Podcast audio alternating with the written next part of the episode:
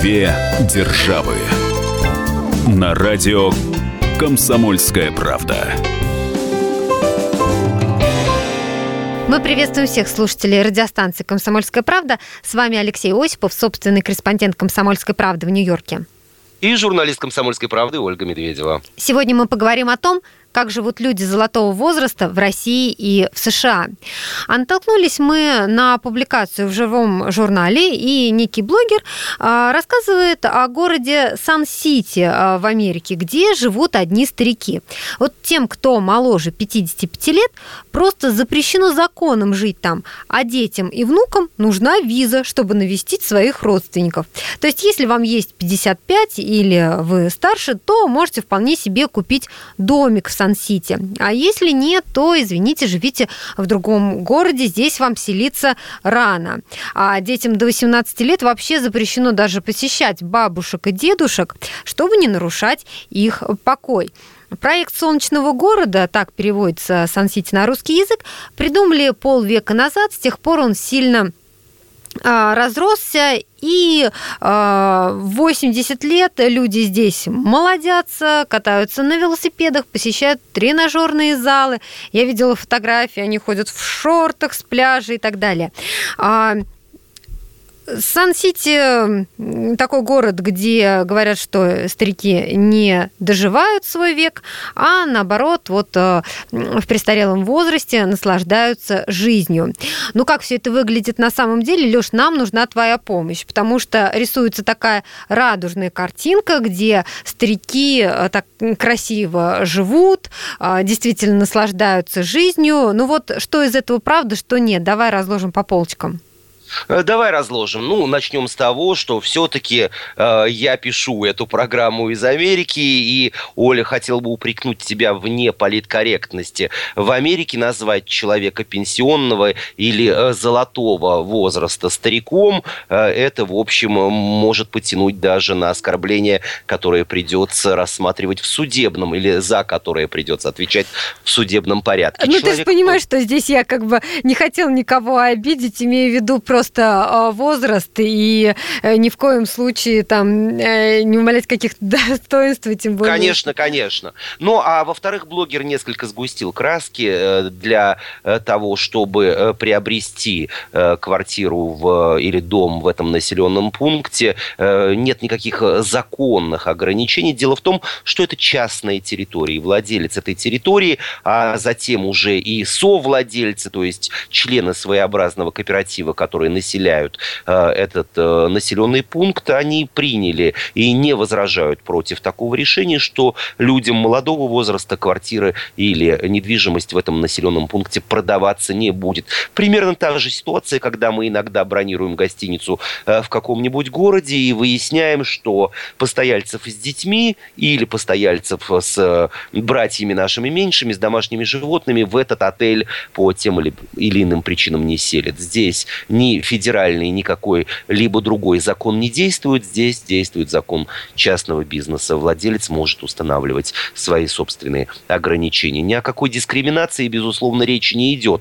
В конце концов, Сан-Сити – это один из множества населенных пунктов на территории Америки. И если по каким-то причинам вы не в состоянии поселиться именно там, безусловно, найдете жилье где-нибудь по соседству. Что Леша, касается... а вот я вот сразу тебя спрошу. Скажи, это прям действительно зарегистрированный населенный пункт или такой город в городе? Нет, это действительно населенный пункт, имеющий статус города. В Америке несколько другие количественные критерии по присвоению городу определенного статуса. В данном случае города как такового. Это не поселок, не село и не хутор. Но это не суть важно. Таких вот точек на карте США огромное множество. Да, детям нет никакой необходимости получать визу для того, чтобы посетить своих бабушек или прабабушек. Но в ряде таких поселений действуют ограничения именно на посещение малолетними детьми своих родственников. Встречаться нужно на третьей территории, или бабушки и дедушки сами должны приезжать в гости к своим внукам и правнукам. Причина лишь одна – это покой. Честно говоря, приезжая в отель и отдыхая после какой-нибудь затяжной командировки, очень хочется в первую очередь отоспаться. Но вот если окна вашего номера выходят на бассейн или на площадку перед отелем, в конце концов, речь может идти о многоквартирном доме, то детвора, которая резвится, купается, играет, разумеется, кричит, создает вам массу неудобств. И, в общем, заранее организаторы вот таких вот поселений э, позаботились о том, чтобы ничто не нарушало их покой. Но, кстати, нужно отметить, что у Сан-Сити была непростая судьба. Э, сама идея, родившаяся полвека назад, несколько десятилетий не нашла своего развития. Люди неохотно покупали там жилье. Э, причина оказалась в том, что э, просто квартира или просто дом для человека золотого возраста – это далеко не все. Нужна инфраструктура, mm-hmm. нужны клубы, нужны больницы, нужны поликлиники, нужны аптеки, нужны удобные дорожки. Построить такой город где-нибудь на склоне горы, это сразу обречь эту идею на, э, э, на гибель, потому что люди золотого возраста с, уже с трудом э, порой передвигаются, и, конечно, горки и пригорки им совершенно неинтересны. Но если полистать любой глянцевый американский журнал, то вы обязательно натолкнетесь на рекламу подобного рода городков по всей Америке. Дело в том, что людям предлагаются жилье, людям золотого возраста предлагается жилье в тех местах, где, например, в изобилии водится рыба или где есть собственные гольф-поля,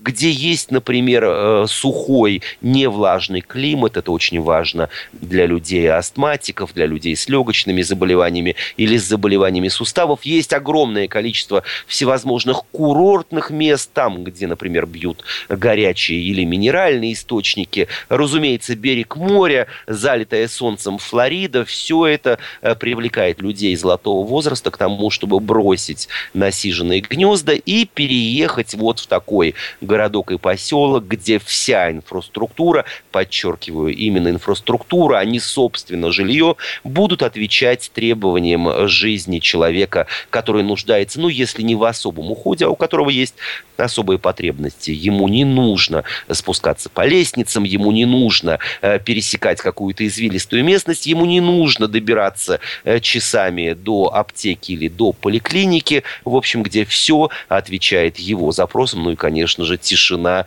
о которой мы уже говорили.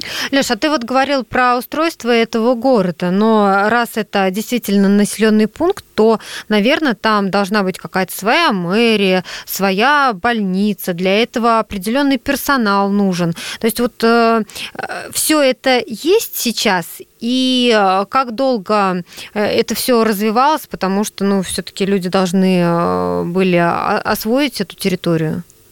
В конце концов, Сан-Сити уже более полувека, mm-hmm. разумеется.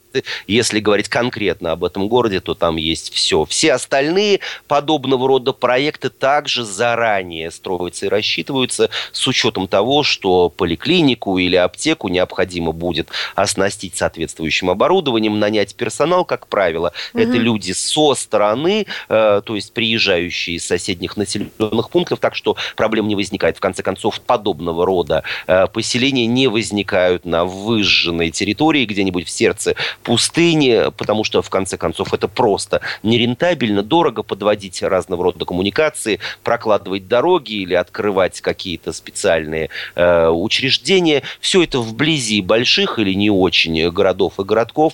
Э, инфраструктура возникает мгновенно вместе с э, возведением жилых домов. Ну и чего уж скрывать правду за кулисами радиоэфира. Естественная убыль населения в подобного рода населенных пунктах чуть выше, чем где бы то ни было. И, соответственно, жилье выходит на вторичный рынок. Люди меняются, приезжают все новые э, горожане или, скажем так, поселенцы и э, живут в свое удовольствие. Мы сейчас прервемся на несколько минут. Впереди у нас а, выпуск рекламы. Напомню, что мы говорим о том, как живут люди золотого возраста в России и США. Никуда не переключайтесь. Две державы.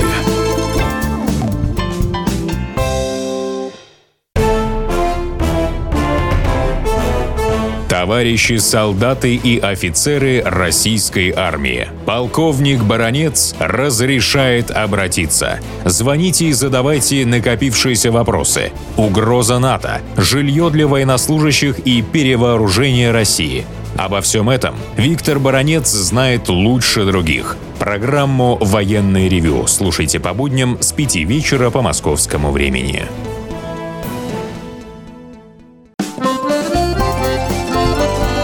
Две державы. На радио «Комсомольская правда».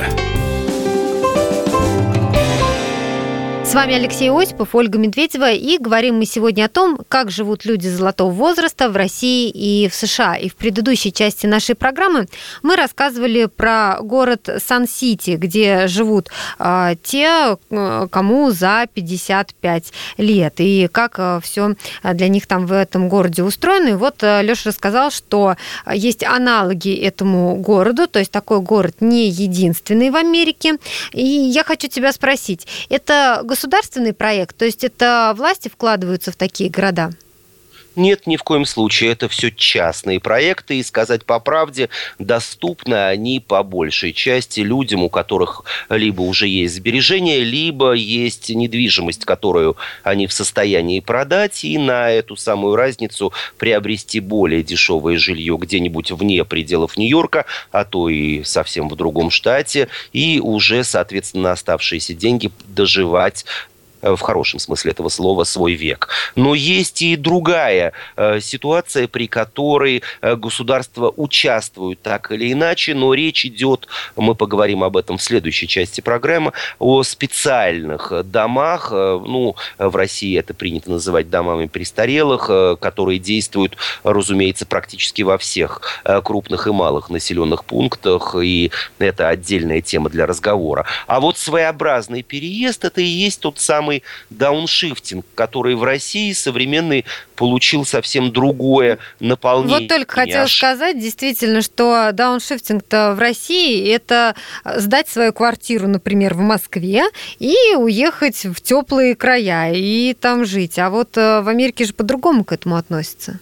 Да, дауншифтинг в Америке – это изменение, снижение в некотором образе уровня своего жизни, уровня своей жизни. Человек, достигший пенсионного возраста, ему не хочется жить в огромном и шумном городе, он продает свое успевшее вырасти в цене жилье, которое уже, конечно же, давно выплачено и не обременено никакой ипотекой или никакими судами. На определенную сумму он покупает жилье вот в подобного э, рода городке по типу Сан-Сити, а остатки тратит на свое безбедное, прямо скажем, сосуществование. И вот именно такого рода дауншифтинг, когда человек качественно, возможно, чуть в более худшую сторону меняет свой образ жизни в золотом возрасте, есть самый настоящий дауншифтинг в американском, в англоязычном понимании. Поэтому, когда российская молодежь начинает общаться со своими американскими сверстниками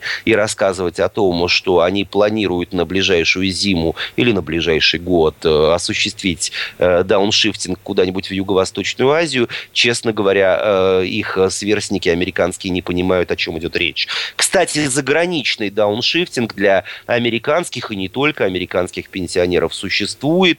Целые колонии американцев, датчан, немцев золотого возраста действительно живут в Юго-Восточной Азии. Они сдают свое или прощаются со своим американским жильем и в гораздо более дешевых странах, гораздо более теплых странах проводят свой оставшийся век. Причем речь идет не только о Таиланде, Вьетнаме, Камбодже, но и о тех странах, которые куда ближе к американскому региону. Это в первую очередь всевозможные Карибские острова, Ямайка, Багамы и многие другие. Ну и, кстати, Мексика. в Мексике сравнительно высок уровень жизни, неплохая медицина, географическая близость, более мягкий, более теплый климат, так что, как, например, Наталья Андрейченко, известная российская да. актриса, они переезжают на постоянное место жительства, на свою золотую старость именно в Мексику. Но это гораздо более редкое явление. Все-таки дауншифтинг в плане смены страны проживания для пожилого человека обременителен в первую очередь вопросами языка. Далеко не все знают тайский, вьетнамский или, например, Конечно. испанский язык. И в любом случае стараются остаться в своей стране. Леша, а мы вот часто слышим и видим по телевидению, когда показывают, что вот на Западе старики очень много путешествуют. То есть они выходят на пенсию, есть у них определенные накопления, и они много ездят, ну, там, если не по разным странам, то хотя бы по своей стране передвигаются довольно активно. Вот так ли это на самом деле? Или все-таки они выбирают более тихие районы вроде Сан-Сити?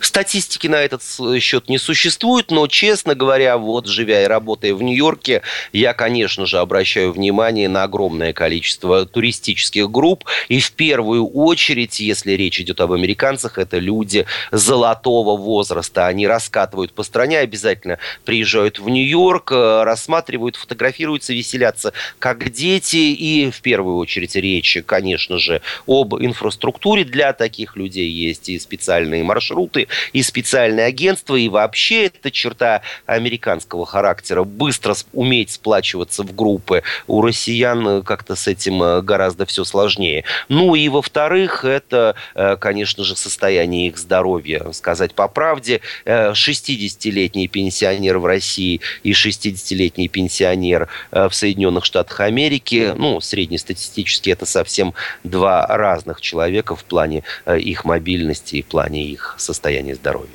Но с чем это связано? Вот ты бы с чем это, это связал?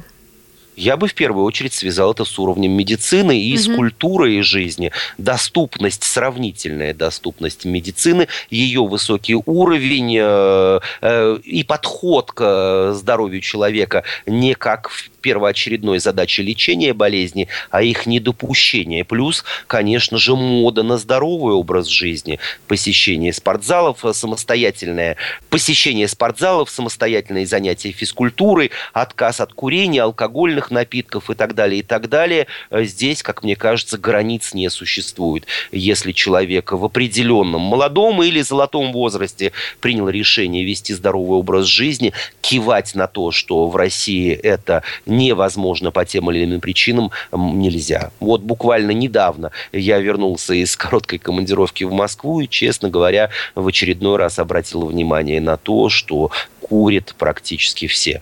Честно говоря, это ужасно не в плане общего и картины, в конце концов, это не совсем эстетично, а в плане того, что курение – это повальная привычка вне зависимости от возраста в России и вне зависимости от того, это Москва или какие-то провинциальные города. Да, к сожалению, так. Но для нас, вот возвращаясь к возрасту, да, бабушки и дедушки – это люди, которые, ну, если на пенсии, то сидят со своими внуками. Ну, есть вот такая вот картинка, даже стереотип, наверное, что, да, вот бабушка должна сидеть со своим внуком или внучкой, а молодые родители работают, и до того, как ребенка отправить в детский сад, а то и вместо детского сада, в свою очередь, со своими родителями оставляют вот этих детей. Я правильно понимаю, что в Америке немножко другое отношение бабушек и дедушек к внукам? Безусловно, бабушки и дедушки в Америке, в общем, работают. Им некогда сидеть со внуками, учитывая особенно вот нынешнюю статистику возрастную, когда дедушками и бабушками в той же Америке э, среднестатистический мужчина становится в сорок шесть лет, то есть самый рабочий возраст, а женщина в пятьдесят один год. А какой, о каком сидении со внуками э, может идти речь? Сами бабушки и дедушки должны отправляться на работу. В возрасте, надо отдать должное, и наши тоже еще работают. А вот когда уже постарше, когда выходят на пенсию, то складывается другая картинка.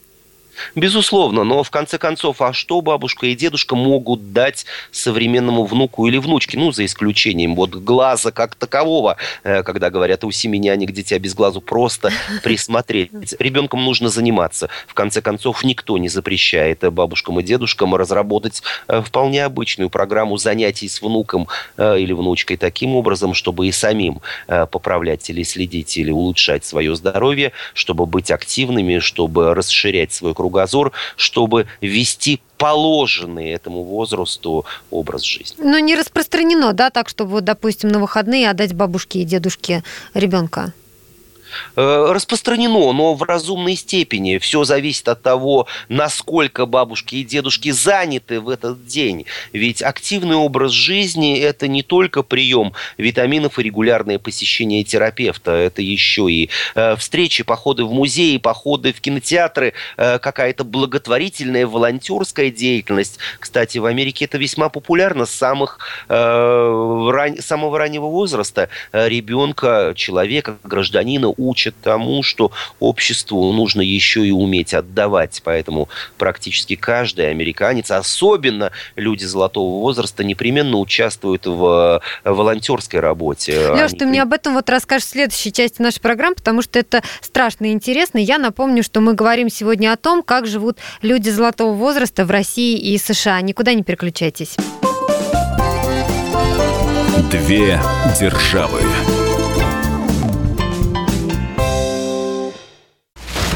Разгадать планы Владимира Путина не под силу даже западным спецслужбам. Но я, Эдвард Чесноков, знаю, чего хочет наш президент на самом деле. Каждый четверг вместе с вами в прямом эфире разгадываем мотив очередного поступка Путина. О чем думает и что планирует Владимир Владимирович? Слушайте и звоните в программу «Вождь» по четвергам в двадцать ноль пять. Время московское. Две державы. На радио «Комсомольская правда». С вами Алексей Осипов, Ольга Медведева, и говорим мы сегодня о том, как живут люди золотого возраста в России и в США. Лёш, ты в предыдущей части нашей программы начал говорить о том, что пенсионеры американские довольно активные, и вот эта их активность выражается не только в тренажерных залах, например, или в том, что они работают даже будучи в преклонном возрасте, но и они становятся волонтерами. Это довольно любопытный факт. Умение отдавать обществу – это большой талант, и если говорить о государственном уровне, то в Америке это давно поставлено на поток. Детей, взрослых учат, что от общества нельзя только требовать или только получать, но нужно ему еще отдавать. Всевозможные организации. Кстати, Оль, предлагаю на эту тему сделать отдельную программу. Общественные и иные организации в США и в России, и как граждане принимают участие в их работе, оказывают ли им материальную и иную поддержку. Об этом стоит поговорить да, отдельно. Обязательно поговорим на следующей неделе.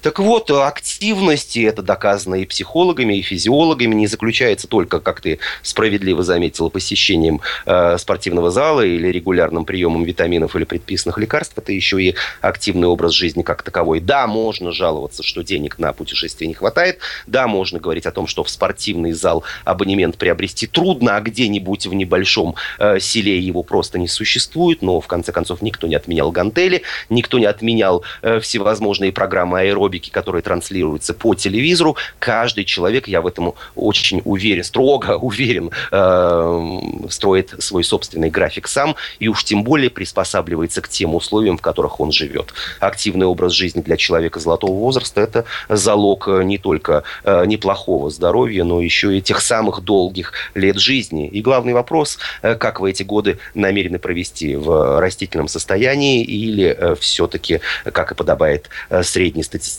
нормальному э, человеку. Леша, а вот в чем выражается эта волонтерская работа у пенсионеров?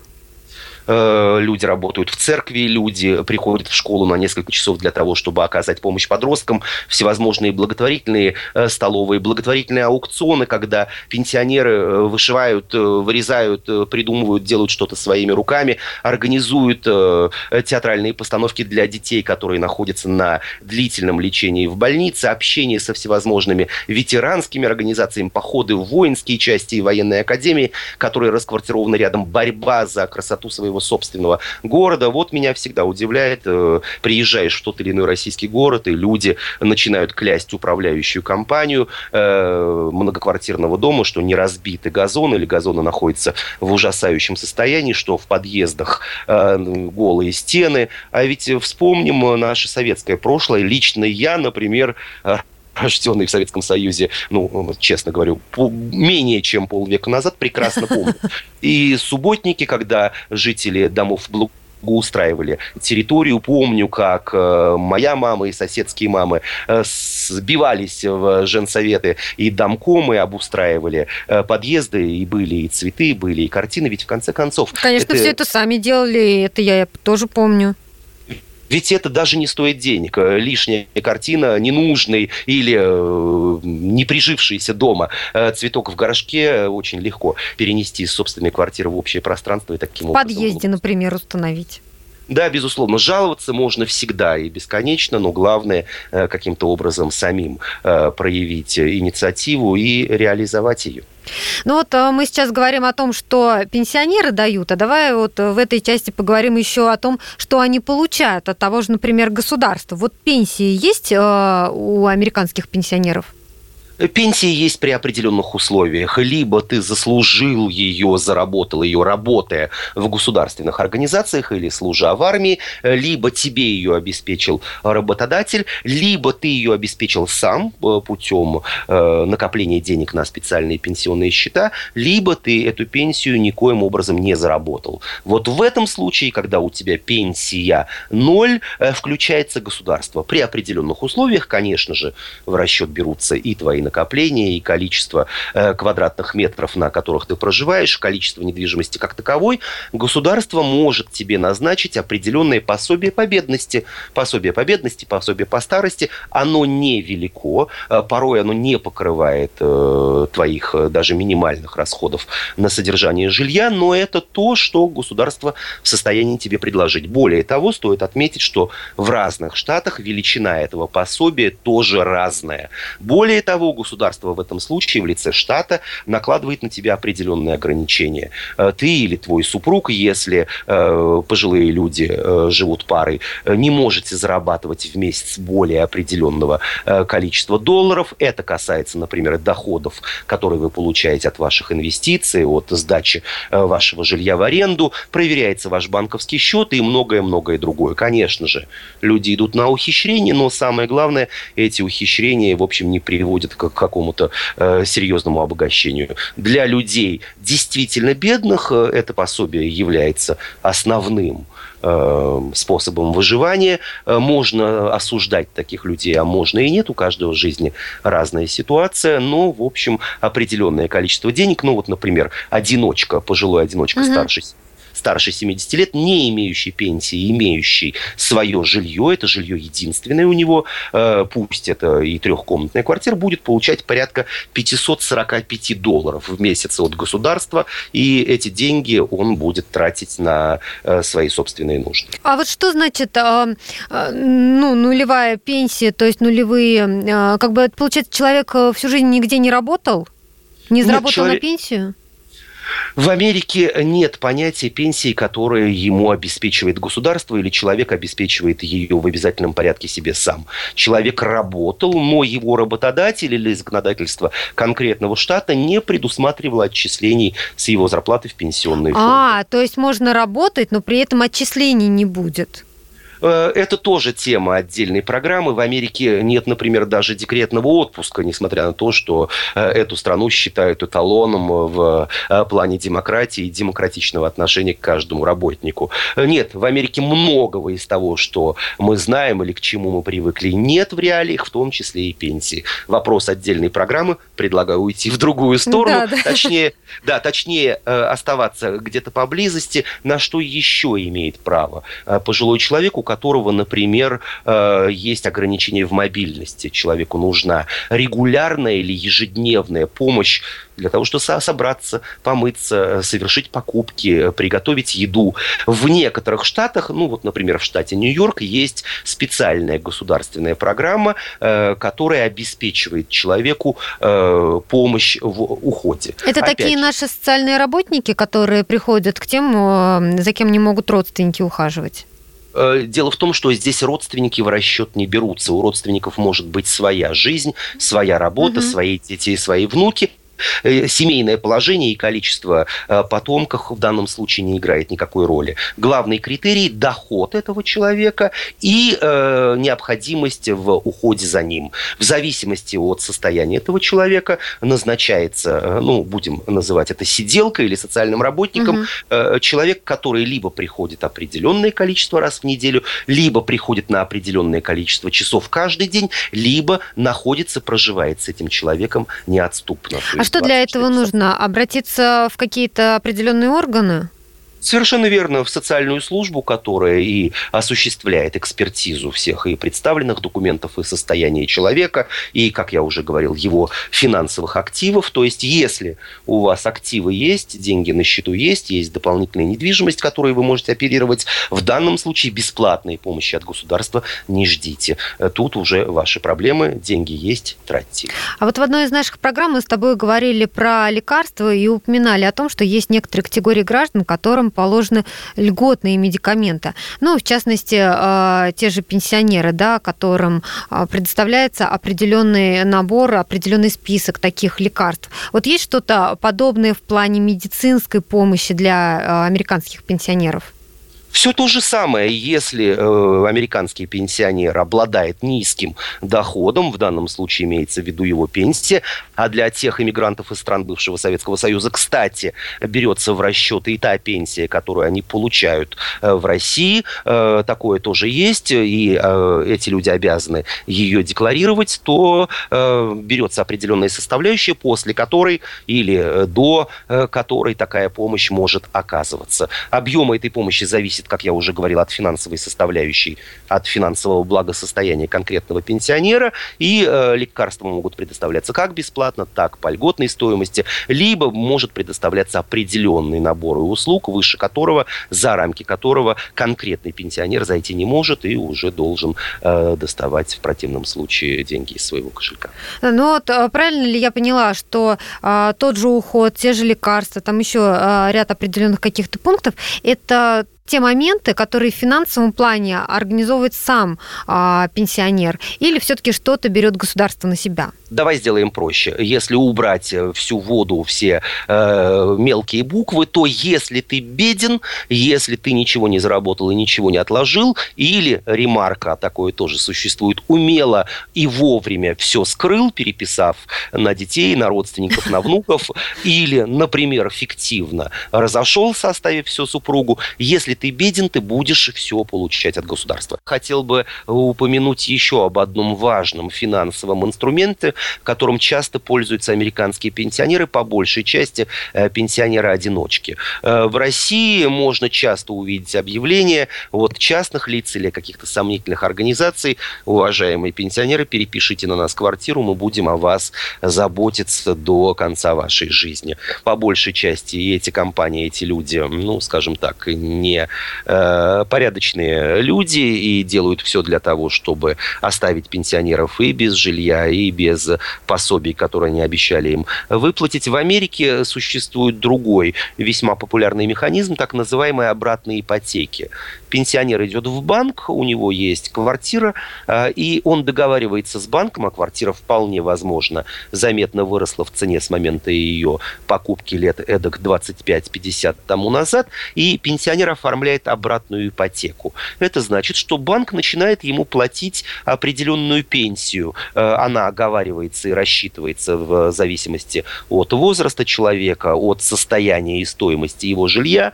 И если человек умрет, то остатки этих денег перейдут наследникам, но в любом случае жилье, недвижимость остаются в собственности банка. Это механизм, на мой взгляд, очень удобный. Крупные банки совершенно не заинтересованы в том, чтобы с пенсионером что-либо происходило до положенного временем и Господом Богом срока. Они, пенсионеры, получают положенные и регулярные выплаты на свой банковский счет, что позволяет им вести нормальную жизнь, вне зависимости от того, mm-hmm. есть ли у них пенсия или нет.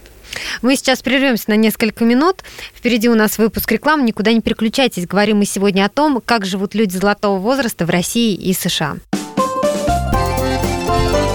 Две державы. И сошлись они в чистом поле, и начали они биться. Каждый за свою правду. И не было в той битве ни правых, ни виноватых. Звон стали. Крики поверженных. Самый беспощадный проект радио «Комсомольская правда». Радио «Рубка». Столкновение взглядов, убеждений и принципов. У гостей в студии всегда полярные мнения. Слушатели участвуют и голосуют. Нам есть о чем поспорить. Остро, жестко, жестоко. Программу «Радио Рубка». Слушайте на радио «Комсомольская правда». Каждую среду в восемнадцать ноль пять по московскому времени. Две державы. На радио «Комсомольская правда».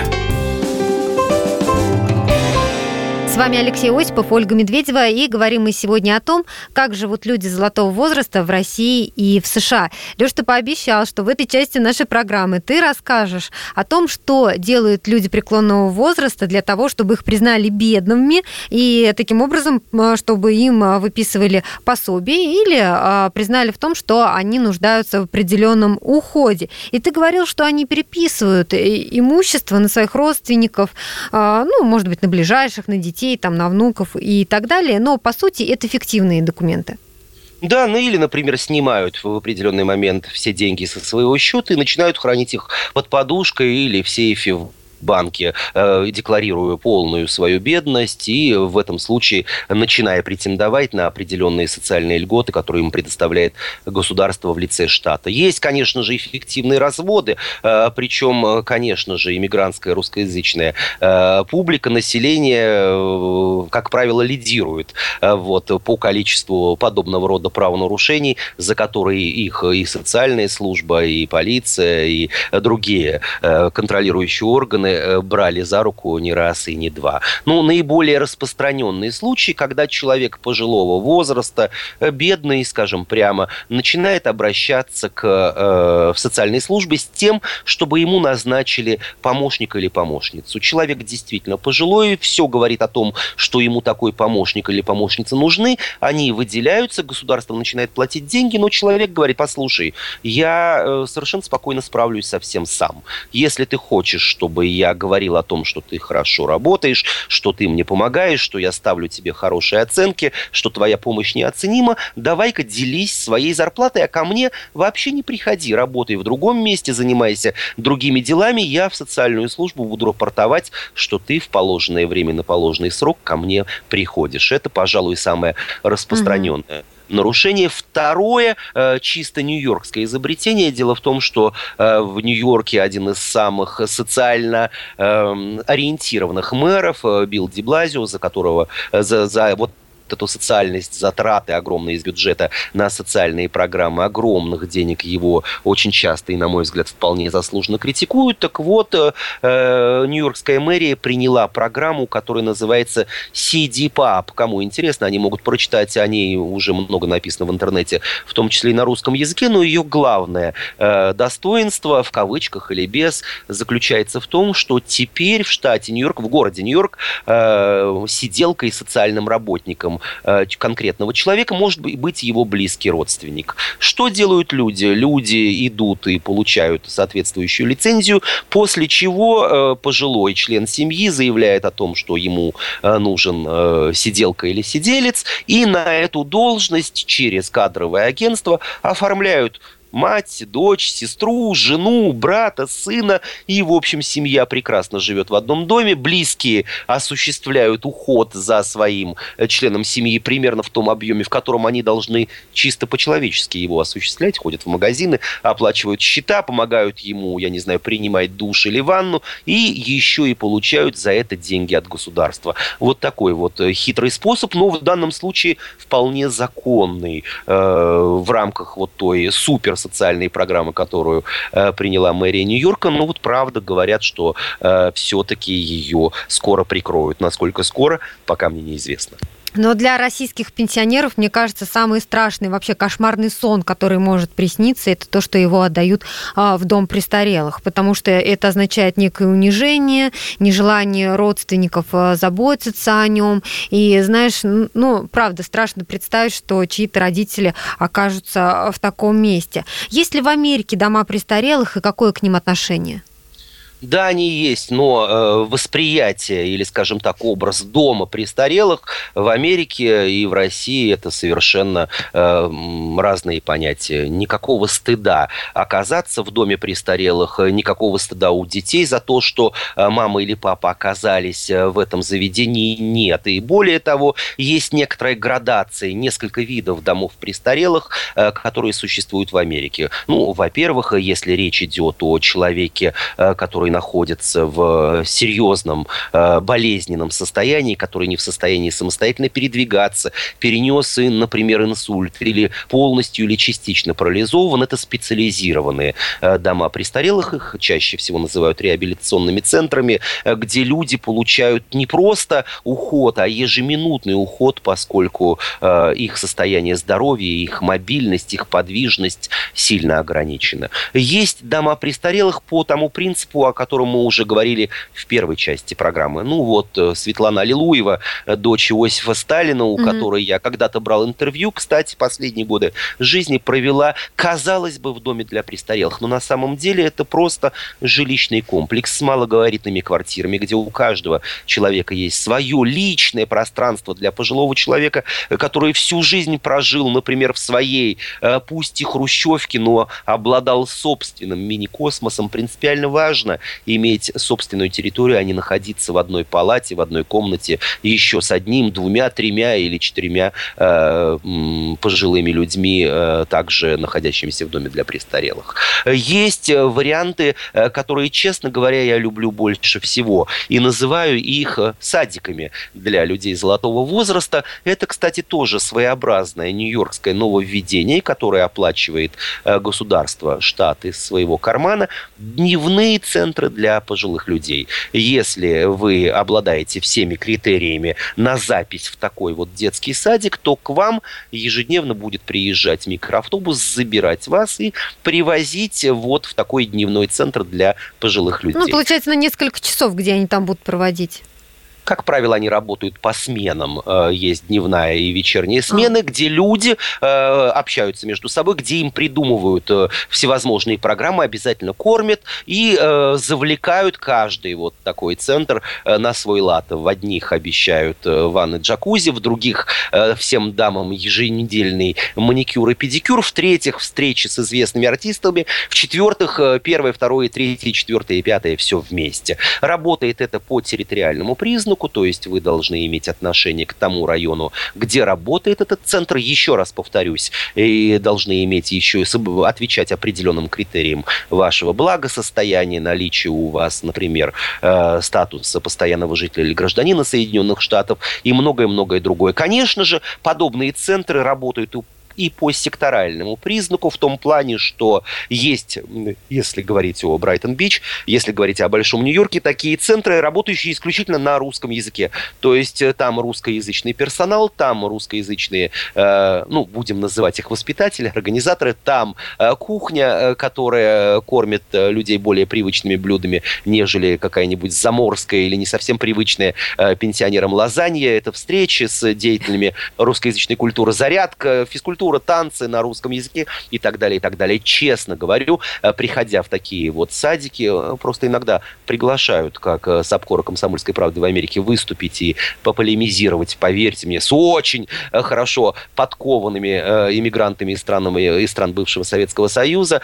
Прихожу, с удовольствием выступаю. Каждое выступление, каждый разговор, каждый диалог я всегда заканчиваю сожалением по поводу того, что вот таких вот центров, которые есть практически в каждом районе, в каждом квартале в России, пока не существует. И вот существовали бы они, вот э, пусть и в таком, совсем не медицинском, совсем не в э, каком-то аспекте вот поддержания здоровья этих людей, а вот именно хорошего настроения, общения, активного образа жизни, я бы уверен, что нашим пенсионерам э, было бы, э, и жизнь была бы у них лучше и веселее, да и прожили бы они гораздо больше. Да потому что им действительно А здесь дело-то в чем? Им не хватает общения, потому что когда а, взрослые дети работают, внуки, например, ходят в сад или учатся в школе, а то и в институте, и они, получается, остаются одни, одни а им-то хочется быть нужными, правильно? Им нужно во что-то вкладываться. И не хочется, на самом деле, признавать, что ты уже человек пожилого возраста, как ты от, заметила в начале и сделал мне замечание, кто же а, признается, потому что им хочется бодриться, хочется быть молодыми, и, наверное, такие центры действительно создают настроение, а когда вокруг такие же, как ты, тоже, может быть, деятельные, активные, и как-то хочется за ними тянуться. Оль, я хотел бы опять лишь не столько поправить, сколько усилить твою, твою финальную фразу. Возможно, им этого и вовсе не хочется. Возможно, люди думают, что они лучше им сидеть дома. Нет, это просто нужно, может быть, даже в приказном порядке делать. И вот наших дорогих пенсионеров, наших бабушек, дедушек, прабабушек, прадедушек насильно вот в такие центры приводить, давать им возможность, я не знаю, менять их время от времени, потому что иногда может быть, не складываются отношения, но это уже детали. Ведь в конце концов лет, Оль, ну ты, наверное, через пятьдесят, а я через э, гораздо меньше срок тоже будем пожилыми людьми, и если мы не сможем воспитать э, в самих себе, в э, молодом поколении уважение к людям золотого возраста, на нас э, нынешняя молодежь отыграется лет через пятьдесят по полной программе. С вами были Алексей Осипов, Ольга Медведева. Говорили мы сегодня о том, как живут люди золотого возраста в России и США. Услышимся через неделю. Две державы. Каждую субботу с шестнадцати до семнадцати часов на радиостанции «Комсомольская правда» я, Леонид Ольшанский, почетный адвокат России, веду передачу «Народный адвокат» и отвечаю на ваши вопросы по проблемам административного права, ГАИ, таможенник, пограничник, гражданского права, дачной амнистии, земельных отношений, обманы страховых компаний. Обо всем этом вы услышите в наших передачах каждую субботу с шестнадцати до семнадцати часов.